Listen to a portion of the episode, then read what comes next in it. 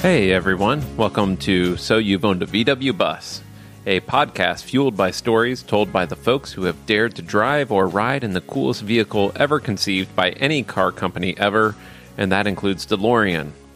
I am Ryan. And I am Miracle. Together, we interview current and former owners of VW buses and select the best portions of their stories to share with you. Today, we have a real treat for you. In early autumn of 2020, Miracle and I conducted our first interview for this podcast with two Irish sisters, Pegeen and Moira. They messaged us on Facebook when we had the initial call for stories and told us about what they called their Irish Catholic Edition VW bus. As you might imagine, dear listener, with a name like Ryan Patrick Ireland, I grew up both Irish and Catholic, though my childhood van looked nothing like theirs if you were to look at the photo of dad pulling in the driveway, you can just see um, the Blessed Virgin statue on the dashboard. And it's a little bit in shadow, but there is also the Sacred Heart statue, you know, like plastic Jesus and plastic Mary. and and probably a St. Christopher medal hanging from the mirror too. The other thing that makes it a Catholic edition is that um, my parents were about to have their sixth child, which is, you know, kind of up there in that Catholic realm of how many kids you're supposed to have, basically. Small Catholic. I mean, all of their friends had like eight kids, 10 kids. It, you know, it was like a- 12 or 15. We're sitting at Pegeen's house on a quiet street, and the birds are singing.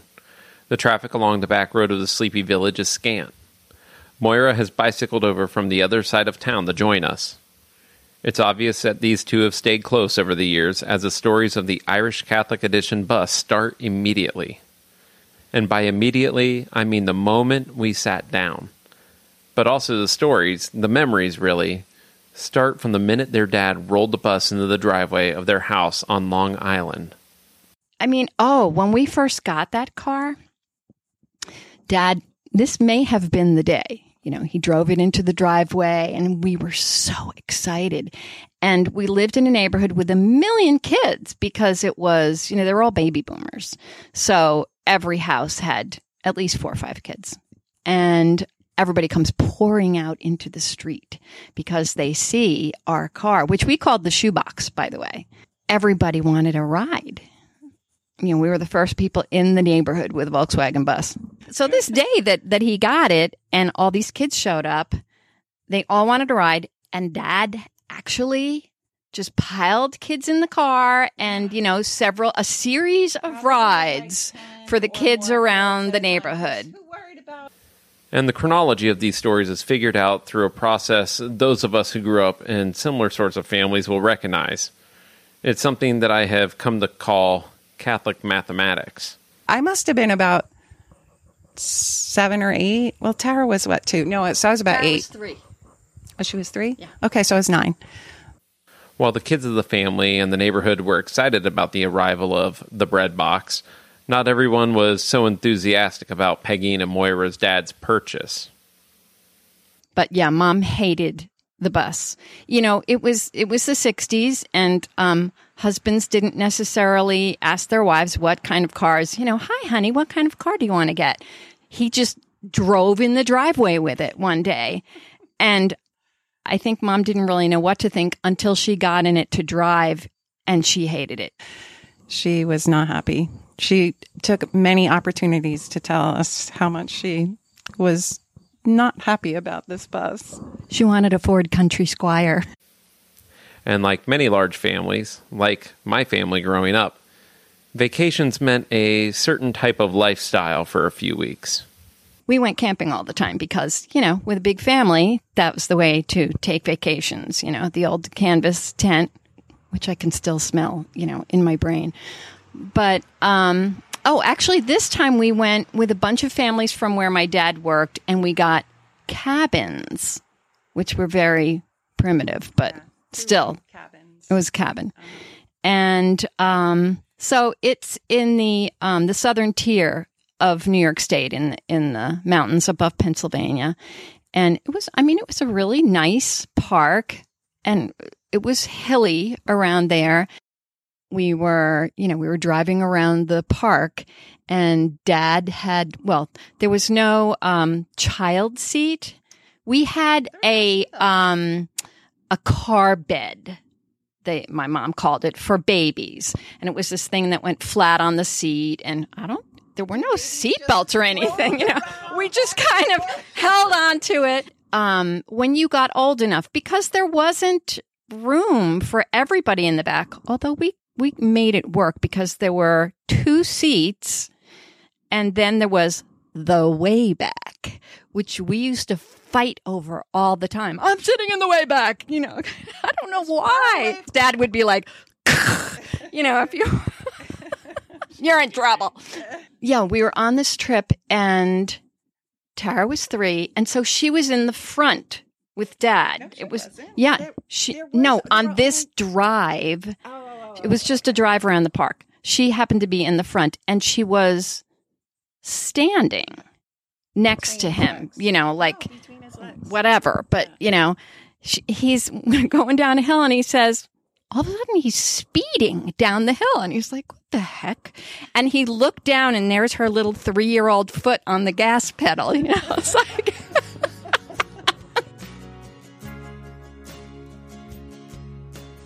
We're about 20 minutes into talking to Peggy and Moira, and now Miracle and I are just spectators. These two sisters are jogging each other's memories about this trip, and the details just seem to come one after another. But I do remember also on that trip. So the seats um, were all facing forward. And for that trip, our dad took the middle seat out and turned it around so that the two seats were, fa- the two back seats were facing each other. And then he, he got a big sheet of plywood and so we could put it between us and play games on this trip. So, um, I think part of the reason was to keep us in our seats.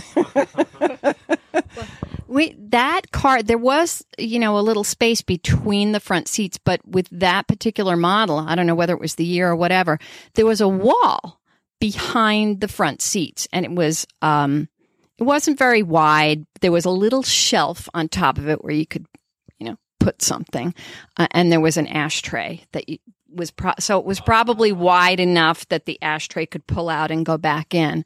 Um, so when he turned the seat around the middle seat was kind of backed up against that thing. And actually, we begged him to leave it that way after that vacation because we really liked it. So one day, I don't know if you remember this. Dad, you know, we went to the store with him or something. We, wherever he was going, I'm sure we, you know, for whatever reason, begged to go with him.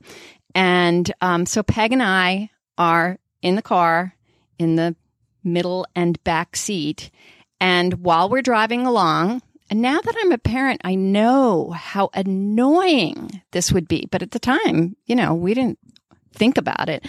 And so we decided to play the game. No two people can be on the same seat at the same time. So we're jumping back and forth, you know, like this. and and dad was pissed. He he got pissed really easily. So um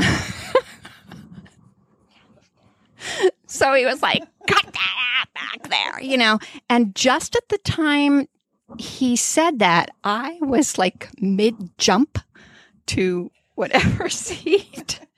And I jumped a little too high. So there was this long, narrow light on the ceiling. And I smashed it with my head. so not only was I crying because it hurt, but then he yelled at me because I broke the light, you know. it's like, and we were getting yelled at because of, you know, playing no two people on the island. I don't know, you know. And if you think we can make it through a family vacation story without an epic breakdown, you would be wrong. And at some point, I don't know when or how, definitely right before we went home or on the way home, we lost. That's the way dad put it. We lost two cylinders. So, I mean, I don't know how that happens, but two cylinders stopped working. And since we only had four, I think, Um, yeah, it wasn't it. Like I said, if you saw Little Miss Sunshine, that was kind of us. You know, where the the bus was crawling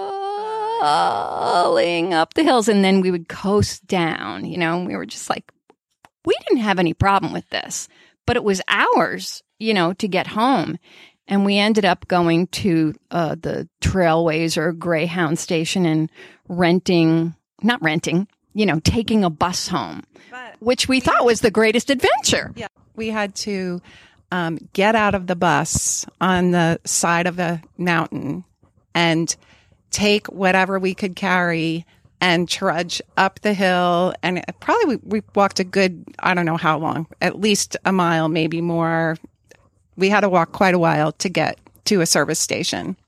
And I believe it was a Saturday because it was, you know, we had a, yeah, we had a week long at this cabin and we were on our way home. Anyway, it was, um, I, I remember the bus finally stopping on the side of the hill. It wasn't going to go one more inch. And my dad's like, okay, everybody out, grab whatever you can. We're, we got to walk to the bus. We're like, adventures! No, I don't think everybody felt that way. But okay, so our, our older brother, one of our older brothers, Stephen, our second oldest brother, had um, a total fit because let's see, how old was he? About 14 at the time.